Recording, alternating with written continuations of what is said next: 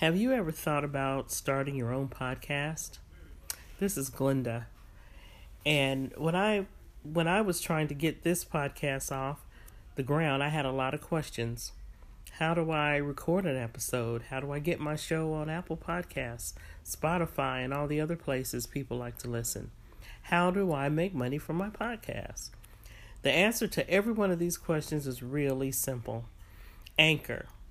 Anchor is a one-stop shop for recording, hosting, and distributing your podcast.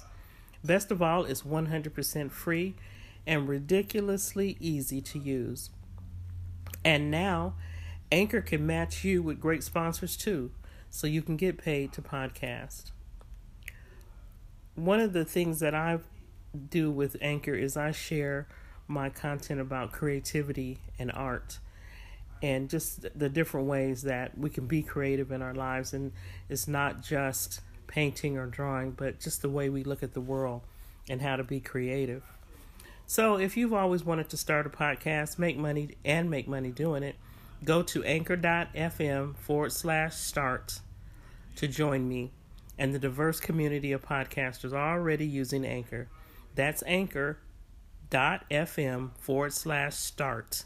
I can't wait to hear your podcast. Hello, this is Glenda. I want to ask you to consider this, looking at a particular word in a creative way. And I hope that you'll give me some feedback. My husband is a social worker, and he met with this lady who is over a shelter for people who don't have a home of their own to live in, and they usually are women who are dealing with escaping battery, domestic violence, intimate partner violence, as it is now called. And as he was, where he works is where they serve the homeless, quote unquote.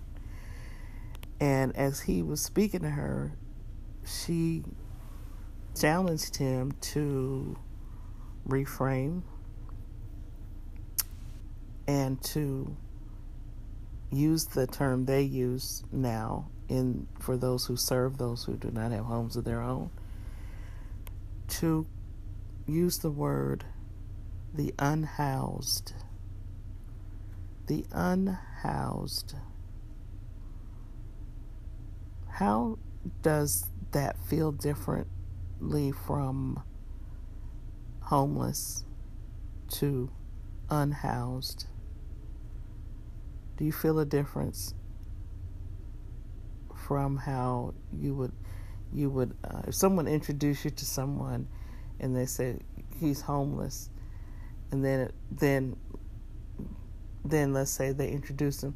Here's John. He's unhoused. What difference would that make in how you feel, first of all, and how you would look at that person? The word homeless has been around a long time. I remember when it actually started in the 90s. It has just increasingly gotten worse. More unhoused people, especially in the metro areas where they tend to either gravitate to, or looking for help, or looking to get the most foot traffic so that they can get money or food, and more resources are available in the city centers. But anyway, think about that. I would like some feedback. Thank you.